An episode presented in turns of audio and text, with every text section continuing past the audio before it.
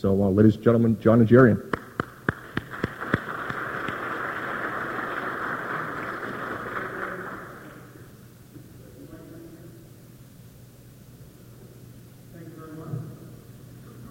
The mic will just make it easier because it's a big room. Otherwise, one of the gifts of being a floor trader is I don't usually need a mic or an amplifier to project my voice across the room. As Larry said, my name is John Najarian. I'm the president of Mercury Trading. I'm going to give you guys a little bit of a flavor for what it's like to be a pit trader. I'm going to give you some good strategies that you guys can employ, the same strategies we use every day as pit traders down there on the floor. And I'm going to give you guys a little background on how I got here and sort of what the life of a pit trader is.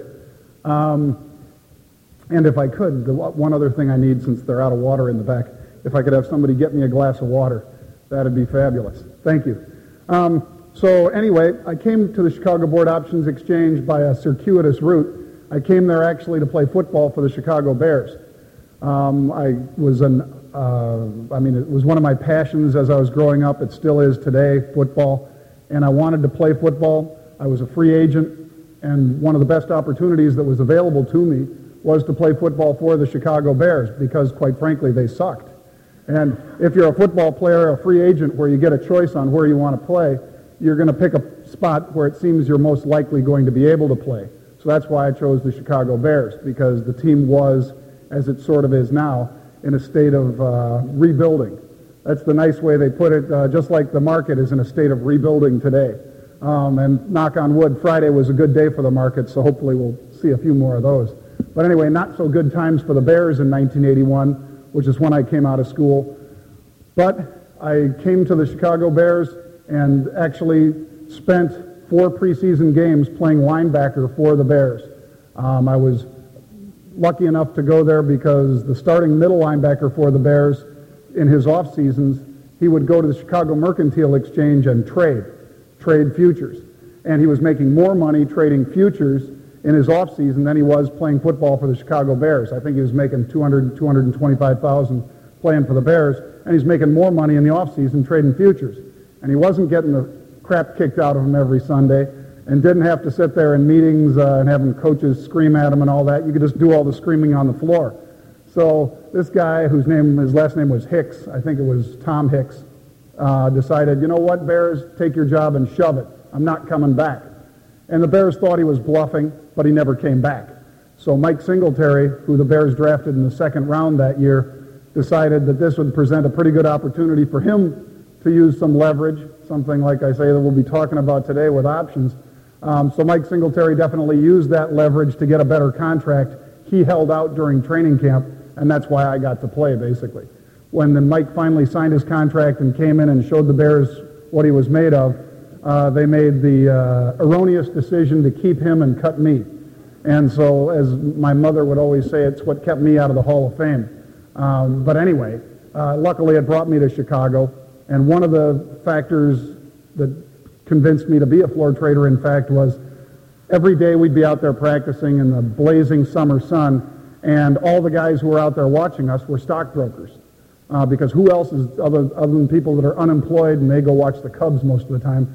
But unless you're unemployed, the only people who are done with their day at 3 o'clock in the afternoon are stockbrokers, and most professional football teams practice at about 4 in the afternoon, so most of us are still working. So this group sort of endeared themselves to me as far as I wanted to be one of them. I said, if I'm going to end my football career in the way that I did, because I had opportunities to go up and play in Canada, and I really didn't want to do that.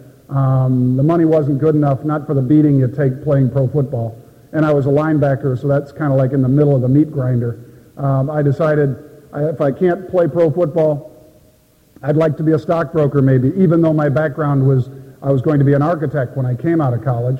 I had one more year to finish to get you have to do 5 years to get that architecture degree, and I had only done the 4.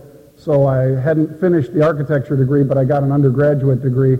And my choices were go back, get an undergraduate, or finish that architecture degree, or come down to the Chicago Board Options Exchange, because my agent said, if you want to be a stockbroker, John, because of the hours, you'd love trading down in the pits. Because he said, there you get to use your physicality, you get to use your aggressiveness and all this. yelling and screaming and all that stuff. He said, you'd like it a lot more than sitting behind a desk, trust me. And he was right about that. It's one of the few things my agent was right about. But he was right about that. And so in 1981, in October, I came down to the floor of the Chicago Board Options Exchange. Knew nothing about options at all. I knew a little bit about stocks, but I knew nothing about options. I'd be the first to say it. And unfortunately, options were much more of a secret back then. People that knew things about options didn't share it very readily because it could make you too much money. And so the Board of Trade, who started the Chicago Board Options Exchange in 1973, was the place I went to get my membership. And this is an example of how, for instance, Walter Payton, a great guy who was a fabulous bear and just a great personality in Chicago. Walter Payton was one of the reasons I got to be a member so quickly at the Board of Trade, because the Board of Trade makes you go in this star chamber and interview before you can become a member. You have to have two members basically write their name in blood in this big book before you can become a member of the Board of Trade. They have to swear by you. They have to say, this guy's good for his word, because there aren't any cameras on the floor recording what we do. So you can make a trade across the pit for $1 million, and at the end of the day, that other guy's coming into you for that trade. He doesn't want to hear that, no, I don't know what you're talking about. I mean, that your word is your bond on the floor. So that's why they're so strict on this membership thing. And that's also why the Board of Trade, if you showed up dressed like I am here today, wearing my trading jacket, the Board of Trade would throw you out of the interview. They'd say, get out of here. The interview said, come in business attire. And that's obviously not business attire, John, is it? So I knew all these tricks, or a lot of those tricks, before I went into the meeting, luckily. And I heard people in the meeting while I was waiting to be interviewed that didn't understand all the rules just that way, and they were just getting their heads torn off by the committee. Because the committee's not shy. They'll say, Danny, didn't it say that you had to come in a business attire? And here you show up, embarrassing this committee by showing up in a smock. No respect at all. You don't read the rules. Why should we make you a member? I mean, they'll just, and the guy will just come out of there, you know, just shaking with his hand, you know, his head in his hands, coming out of the room, because they'll embarrass the crap out of you, basically.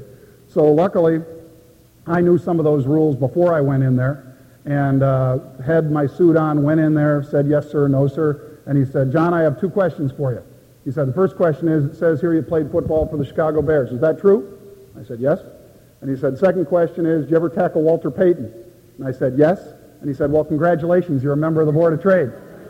So even though Walter didn't have to pat anybody on the back for me or use any of his considerable leverage, luckily, just by being associated with Walter Payton, I got to be a member of the Board of Trade. I mean, obviously, I had to pass the rest of their rigorous stuff, but it certainly helped knowing Walter Payton. Anyway, when I came to the floor in 1981, there were only about 80 stocks that had options on them. And as I say, it was a bit of a secret how to trade options on stocks. It was so much of a secret, folks, that those of you who have traded options before, there weren't put options on every stock in 1981.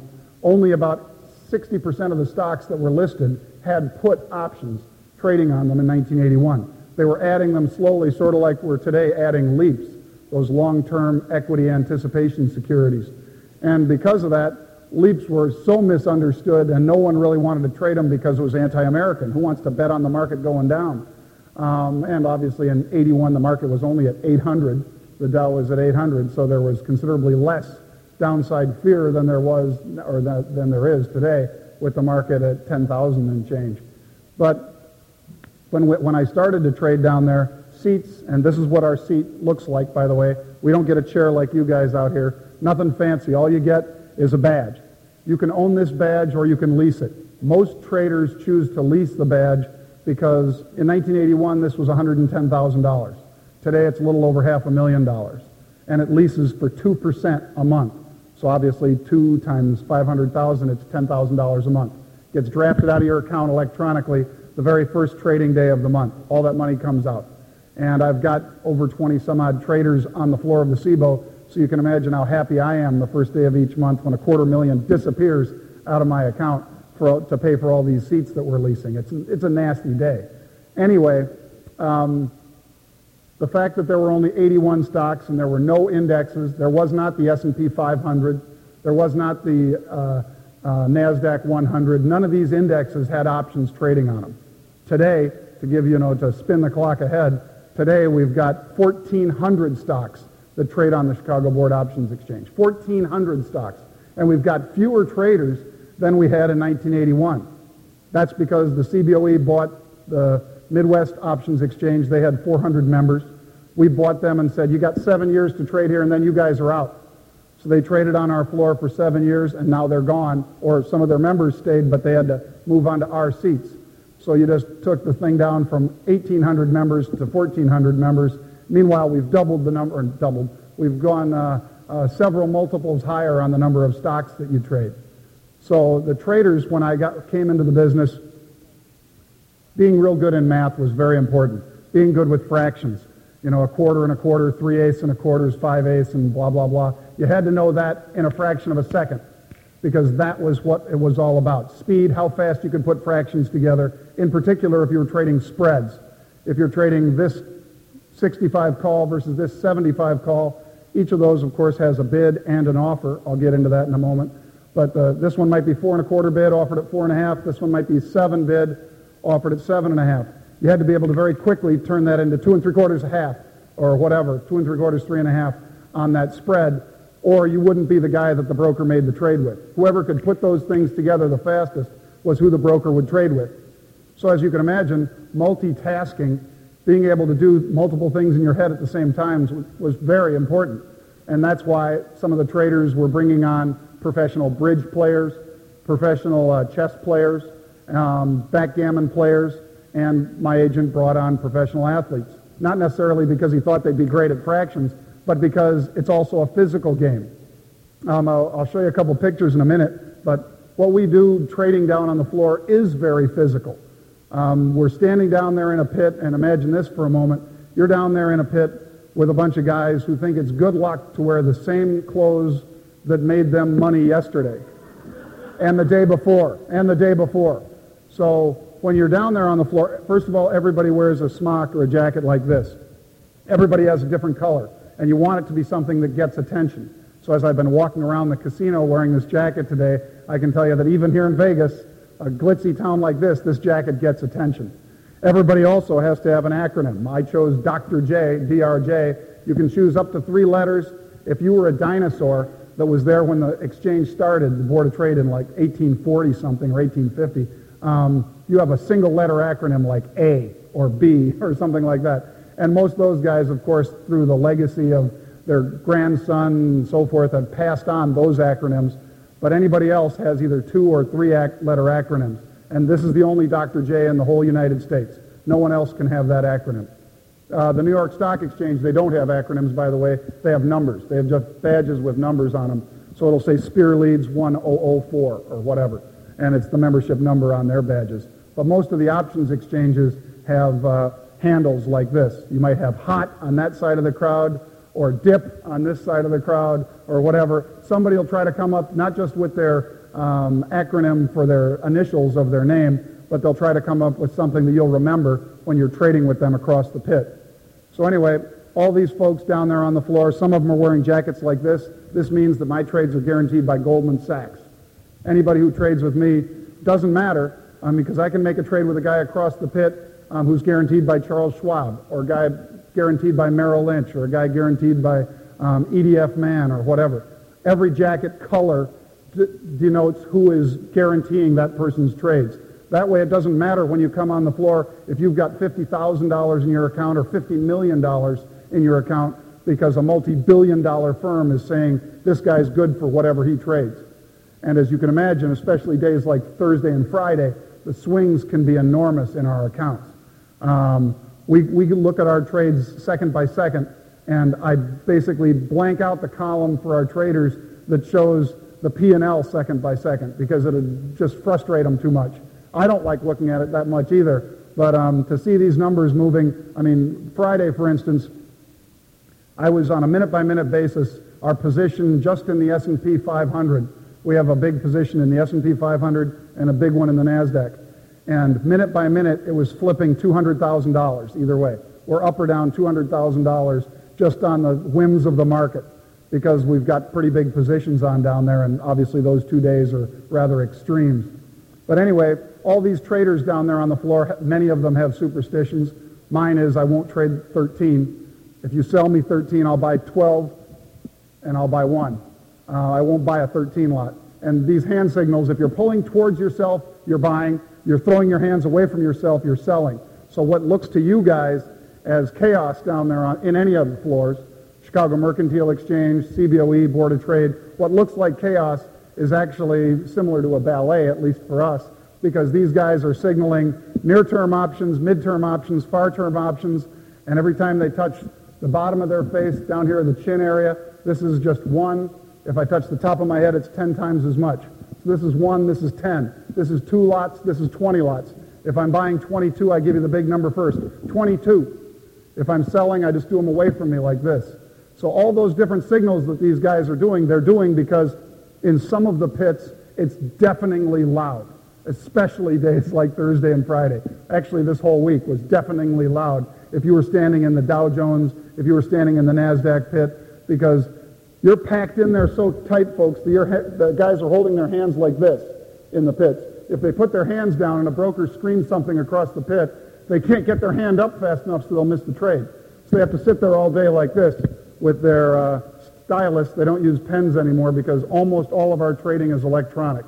Almost, 90% of the orders that come into the CBOE and get reported back to your brokerage firms and so forth have come in and gone back electronically, not written down on a piece of paper. So the traders are just sitting there with these handheld computers, tapping away like crazy on these handheld computers, the number of shares they want to go buy on the New York Stock Exchange and the number of shares they want to sell, whatever they're doing to hedge themselves when they do a trade with you. So these guys are all standing in the pit like this. Broker comes in, sell, buy them. And that's why, by the way, that those guys on the floor, that I am not your competition. One thing that I'd like to get across to you guys, I'll steal this one. Oh, okay. One of the things I'd like to get across to you guys is that the traders on the floor aren't your competition. My competition are the other 1,400 members on the floor, because you guys, no matter what system you're coming through, for the time being, maybe for another year or longer, can't buy and sell, can't basically do a spread in like a second, but I can. I can hear the Merrill Lynch broker come in on that side of the pit, hear him bid an option, and remember that 10 minutes ago, the Fidelity broker on this side of the pit offered a different option, different strike prices and so forth. So at the right moment, just as I see the stock starting to move, I can say, buy them at a half, sold at a quarter. You can't do that. And because you can't do that, you're not my competition. My time frame when we make a trade as a floor trader is 10 to 15 seconds. I don't care what's going to happen in 2 days or 2 weeks. I care about 10 to 15 seconds until I can get hedged, because that's what we do for a living. We're basically described many times as people that run back and forth in front of a bulldozer, picking up dimes. That's what we do. We try to pick up thousands of dimes back and forth in front of the bulldozer. If I sit there in front of the bulldozer and go, oh, I think I'll just sit here and pick up the, I'm going to get crushed. I mean, it doesn't matter if I'm trading JDS Uniphase or if I'm trading Yahoo, if I'm trading AOL, I'll get crushed if I stand in the way and just say, I know more than the market, I'm just going to stand here and sell. I'll get crushed. So next to none of the traders on the floor are cowboys. These guys are hedging second by second, 15 seconds, 30 seconds or a minute is a lifetime to me. I mean, that's how fast we're going. From the time I say sold and I go to hedge that trade that I've just done with your broker, I've either found another option in the pit that I want to use as a hedge, or I'm tapping on my handheld computer and sending an order to the New York Stock Exchange, gets there in a little under 2 seconds from my wireless LAN computer till it gets to the New York Stock Exchange specialist. If I'm trading, I'm doing the same thing as you guys. If I'm trading NASDAQ, I can go directly on an ECN, and I'm getting there, I'm taking the offer, I'm hitting the bid, or I'm sending it directly to a NASDAQ dealer that I have a relationship with, and I'm doing that again within that 10 to 15 seconds. So like I say, that's why I'm not your competition. I don't have margin. This is the biggest reason that I'm not your competition. You guys want to buy 1,000 shares of IBM at $115 a share. You got to put up $115,000. If you buy it on margin, you got to put up half of that. To do that same trade, 1,000 shares of IBM at $115, I don't have to put up $115,000. I don't have to put up $55,000 or $57,500. I have to put up a little under $700 to do that same trade. because the SEC gives me specialist relief. So I do not have Reg T, which is what the Exchange Act of 1934 put in motion that causes you guys to have to put up 50%. Because before then, like Will Rogers used to say, you buy a stock, and if it goes up, you pay for it. Up until then, of course, before the crash, they didn't always pay for the stock, and when it didn't go up, they just said, oh, too bad, take it. Now you got to put up 50% to protect the system so that the system doesn't fall apart like it did in 1929. And it's one of the reasons, by the way, that I think that these single stock futures are crap. I think unless you're a super, super disciplined person, single stock futures are going to kill a lot more people than they're going to help, because all of a sudden you guys will be in my leverage. It's not that I resent the competition, because again, because I'm standing on the floor and because I don't have margin, you're still not my competition. But all of a sudden, if you guys are trading 20 to 1 leverage, like you might be trading if you were trading options on JDSU or options on Cisco or whatever, all of a sudden, if that stock makes a 10% correction, that broker's saying, you know, put up $10,000 today or you're out. Many of you who have traded futures know what that's like. Those margin calls are worse than stock margin calls because it keeps happening over and over and over until that thing starts moving up. And I think it would have blown out a bulk of the people that would have been trading stock futures from September 1st until October 12th. I think most of them would have been blown out. I know not everybody would have been buying them, but anybody who bought would have been killed during that time frame with these stock futures because the leverage is too extreme. But we can get into that in a minute. What I'm going to ask for a moment, though, is at the end of this, before we finish, I'm going to ask for questions. If you have a question that's important, and you might, sir, if you have a question that you think is important right now, I'd be glad to address it. Otherwise, what I guess I'd rather do is go through as much of this as possible to give you guys the whole presentation and then answer your questions at the end. Is that okay? Okay. But if it is important, you know, please ask the question, because maybe your neighbor has the same question, and I don't want you to forget it at the very end. Otherwise, I'd rather answer the questions at the end. What we do when we're trading and how we make our money, most of our money, it's no big secret, of course. We make it on the bid-ask spread. If I'm in an extremely busy stock, like here's some of the stocks that I'm the option specialist in. Sun Microsystems, Micron Technology, let's see, Juniper Networks, America Online, Gateway Computer. You know, if it's a high-tech biotech stock, Biogen, Affymetrix, I mean, we probably are one of the specialists for it. As Larry said when he introduced me, because of the leverage we have, we trade about $150 million worth of stock and options every day. And we're not Goldman Sachs. We're not Spear Leads, and we're not any of those big firms. So you can imagine if you've got a lot of firms like mine down there flipping back and forth hundreds of thousands of dollars worth of stock every minute, that there's a lot that narrows the spread. That's what the market maker's function is. If you go into a stock that's got a spread this wide, I guarantee it's a Roach Motel, one of those stocks you check in and you can't check out. And the same thing with the options. I can't make a narrow market for you in the options if the stock quote is, you know, a half point wide. My option quote is not going to be a teeny bit offered at an eighth. It's going to be, you know, a teeny bit offered at 5 teenies or offered at 9 teenies or whatever. It's going to be a wide spread because we're a derivative of the underlying. The more liquid the underlying, I mean, you can get 5,000 up markets in AOL. 5,000 up means, of course, 5,000 contracts on the bid or on the offer. Sometimes 10,000 up in that stock. You can do it because there's 50 guys that want to trade that stock, and it trades like water. I mean, it's extremely liquid stock. You go on the other side to less liquid names, like sometimes JDSU can be, although now that it's fallen, it's much more liquid at this price than it was up there, you know, at the $130 level. But those stocks that have the wider spreads can sometimes have relatively reasonable spreads on the options too, if there's enough competition, if there's enough order flow. And one of the favors your brokers can do you is kind of tell you which stocks have liquidity enough where you're going to be able to get out and which stocks really are a Roach Motel, because there's a lot of bad stocks like that might look good to you on paper doing your analysis, but could just be a horrible stock for you to get in and trade. But we make, as I say, most of our money standing down there on the floor, bidding 4 1/8 and offering them at 4 3/8. Let's say that's a relatively tight market. Not super tight, it's just a reasonable market probably. If it was an illiquid stock, it might be 4 1/8, 5/8. But so it's 4 1/8 bid offered at 4 3/8. Your order comes into the pit.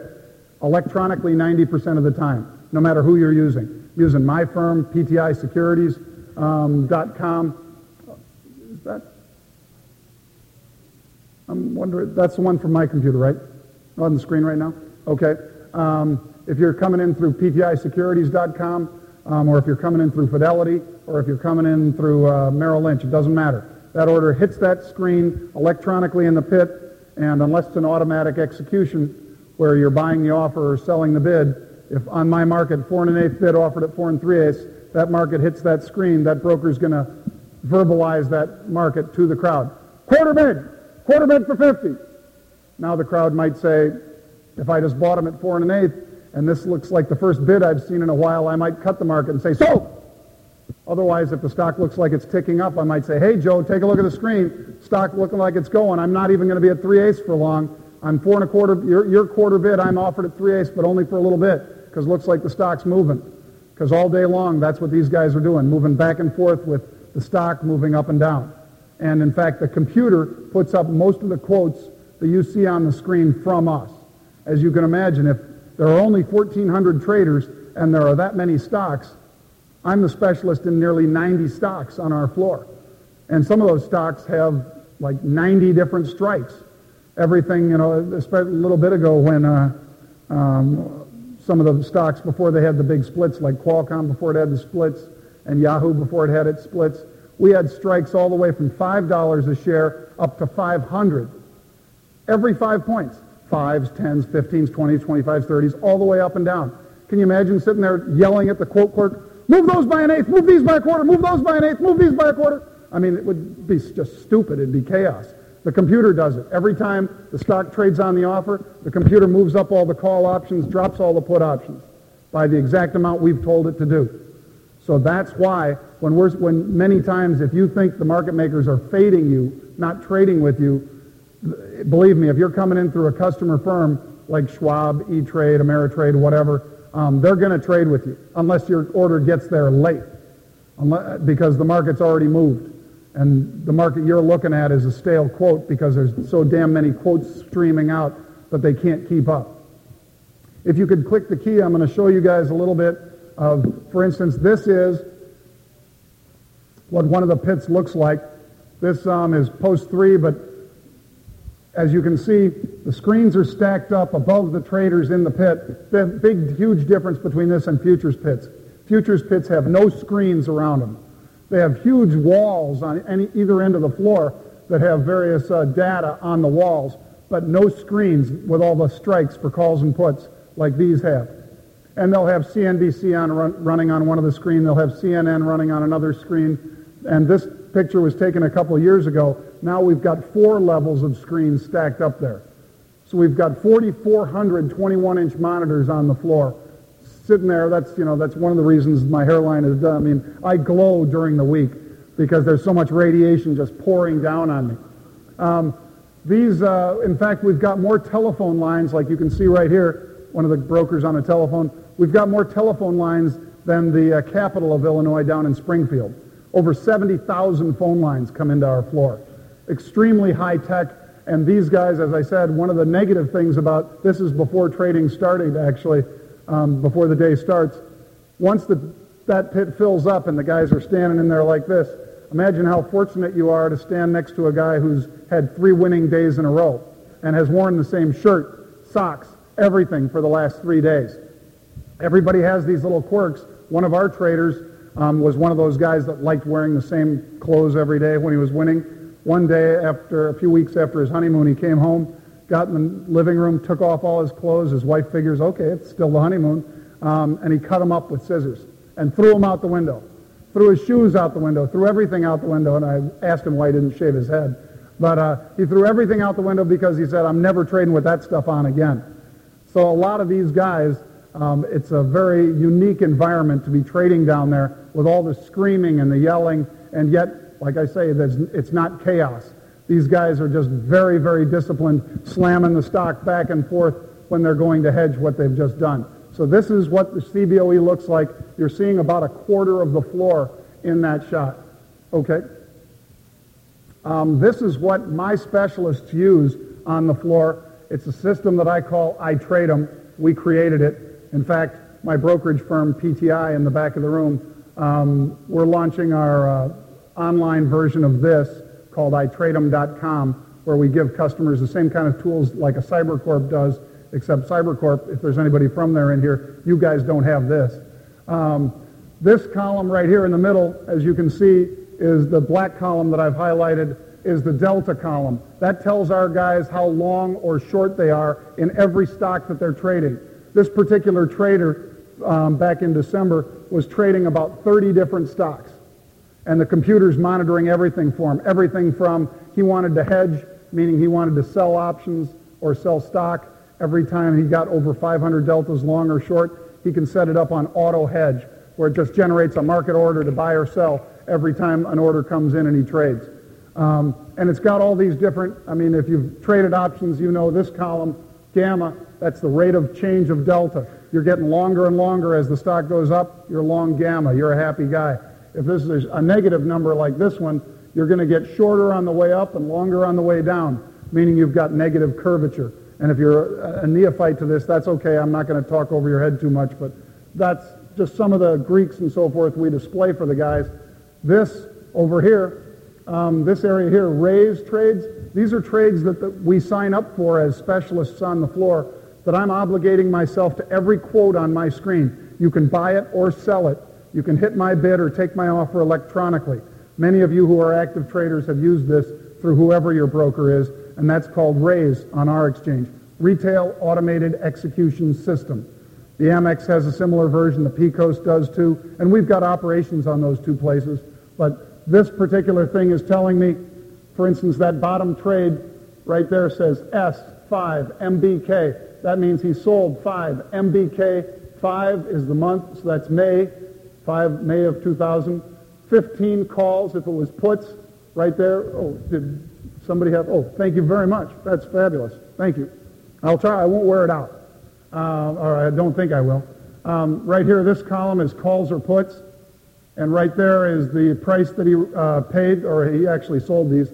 So he sold 5 MBK, May, 15 calls, 1 5/16. It even tells me who he did it with over here, what firm, what clearing firm the order came from. And as soon as that order came in through this one, it tells me how many deltas the guy needed to hedge himself, 240 deltas. Or this trade right here, this is a Time Warner trade. He bought one Time Warner, January of 2070 call for 1 5/8. Tells him he needed to hedge 33 deltas on that trade. So what are guys, yes sir? Yes sir. Nope, no zeros missing. As you can see, the guys are relatively disciplined except in Amoco, where they're 10,000 deltas short. But this was back in December last year, luckily, rather than today when oil stocks are rocking.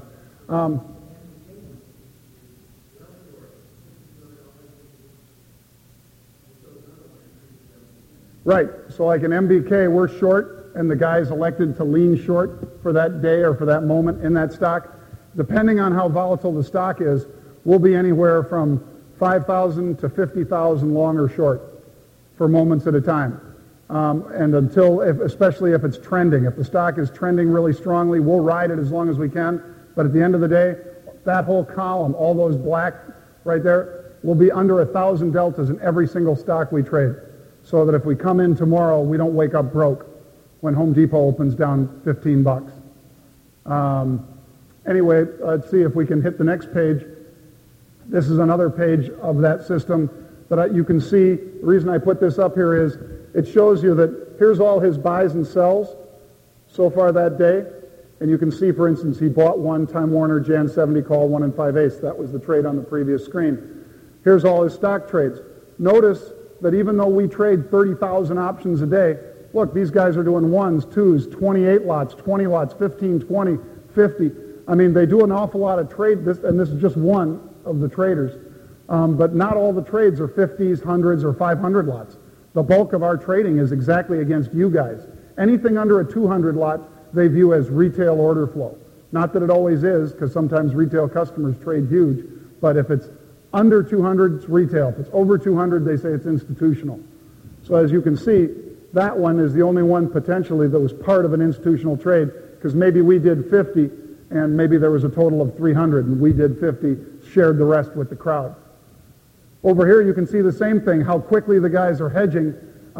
They're selling 1,000 shares, 100 shares, 900 shares, 600 shares, as fast as they can back and forth. That's what we do. They're dashing in front, back in front of the blade of that bulldozer, just hedging themselves as quickly as they can and moving on to the next trade. That's how you make money as a floor trader. If I wish that I could trade on your guys' time horizon. I mean, when you guys put on a trade, you can do the same thing that when I'm off the floor I can do. I try to move the odds in my favor as much as possible, just like all the folks out here at the card tables. I've got three guys that work for me that can't go into that casino and trade cards because they can count five decks in a game of blackjack. And I don't know about this place with the automated shufflers and all the rest of it, but most casinos, these guys can't play. But the whole purpose of that is to move the odds in your favor before you move up your bets. So you can move the odds in your favor before you really put the significant dollars at risk. With options and with the strategies that you guys already know, some of them that I'll show you today, you can do that also. And you don't have a gun to your head to trade like I do. I have to trade. We're the ultimate buyer and seller when you're an options specialist. When the market's going straight down on Thursday, guess who is the buyer? I mean, how many of you were buying Thursday? Some of you probably were speculating, getting in and buying, and God bless you. For every one of you who weren't and who were selling, made me all the bigger buyer. And then I sold the stock. Because like I said, I don't have Reg T. I don't have to worry about that. So as the market turned around and rallied on Friday, 8% in the NASDAQ or whatever it was, 7.5%, as it turned around and did that, we were the ultimate seller. Who else wants to sell when the Dow's already up 150 points or when the NASDAQ looks like it's accelerating? It's only up 4% and it looks like it's accelerating and all the offers are disappearing on Cisco and Sun Micro and Micron.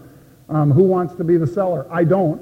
And like I say, I'm not seeing any big crocodile tears welling up in your eyes about this, but I have to sell. Arthur Levitt will take away my ability to trade without Reg T, and I'll have to go back to trading on margin, which I don't want to do, if I'm not willing to stand down there and buy them when you're selling and sell them when you're buying. That's the job I got to do. You guys don't have to do that. So you can wait until the odds are so significantly in your favor, and then put on a trade and give yourself enough time to be right. Reason most people lose money with options is that's what they don't do. They don't give themselves enough time to be right.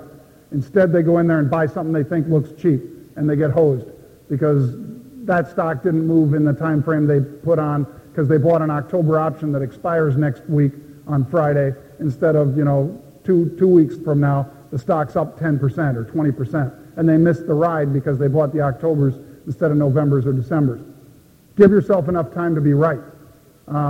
But if you want to play and you want to turn them into a casino, next week is a great week to do that.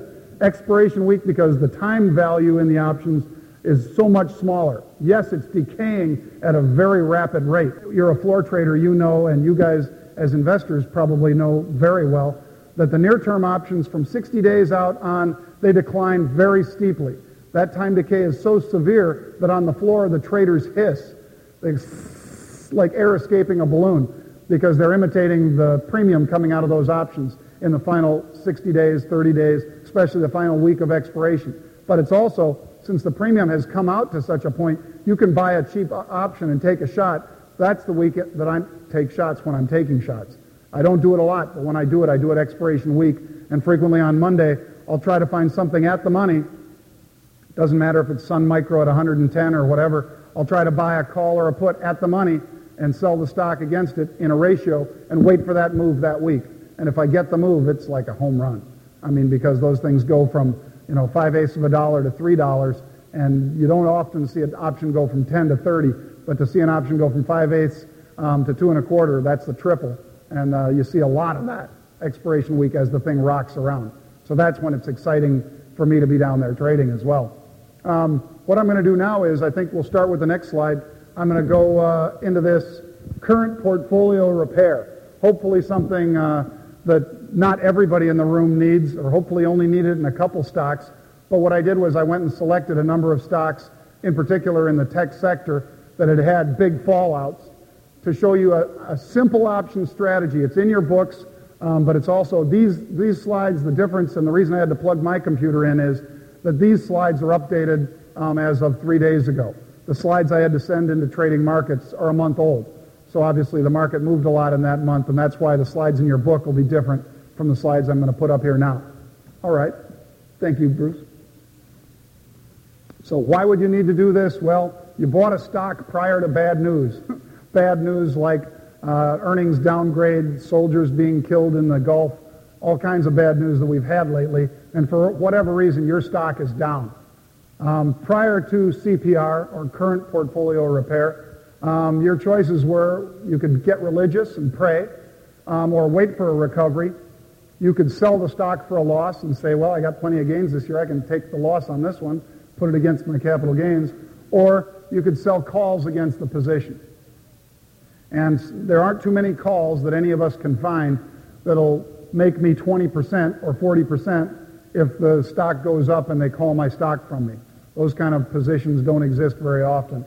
So none of these three solutions were really a great solution.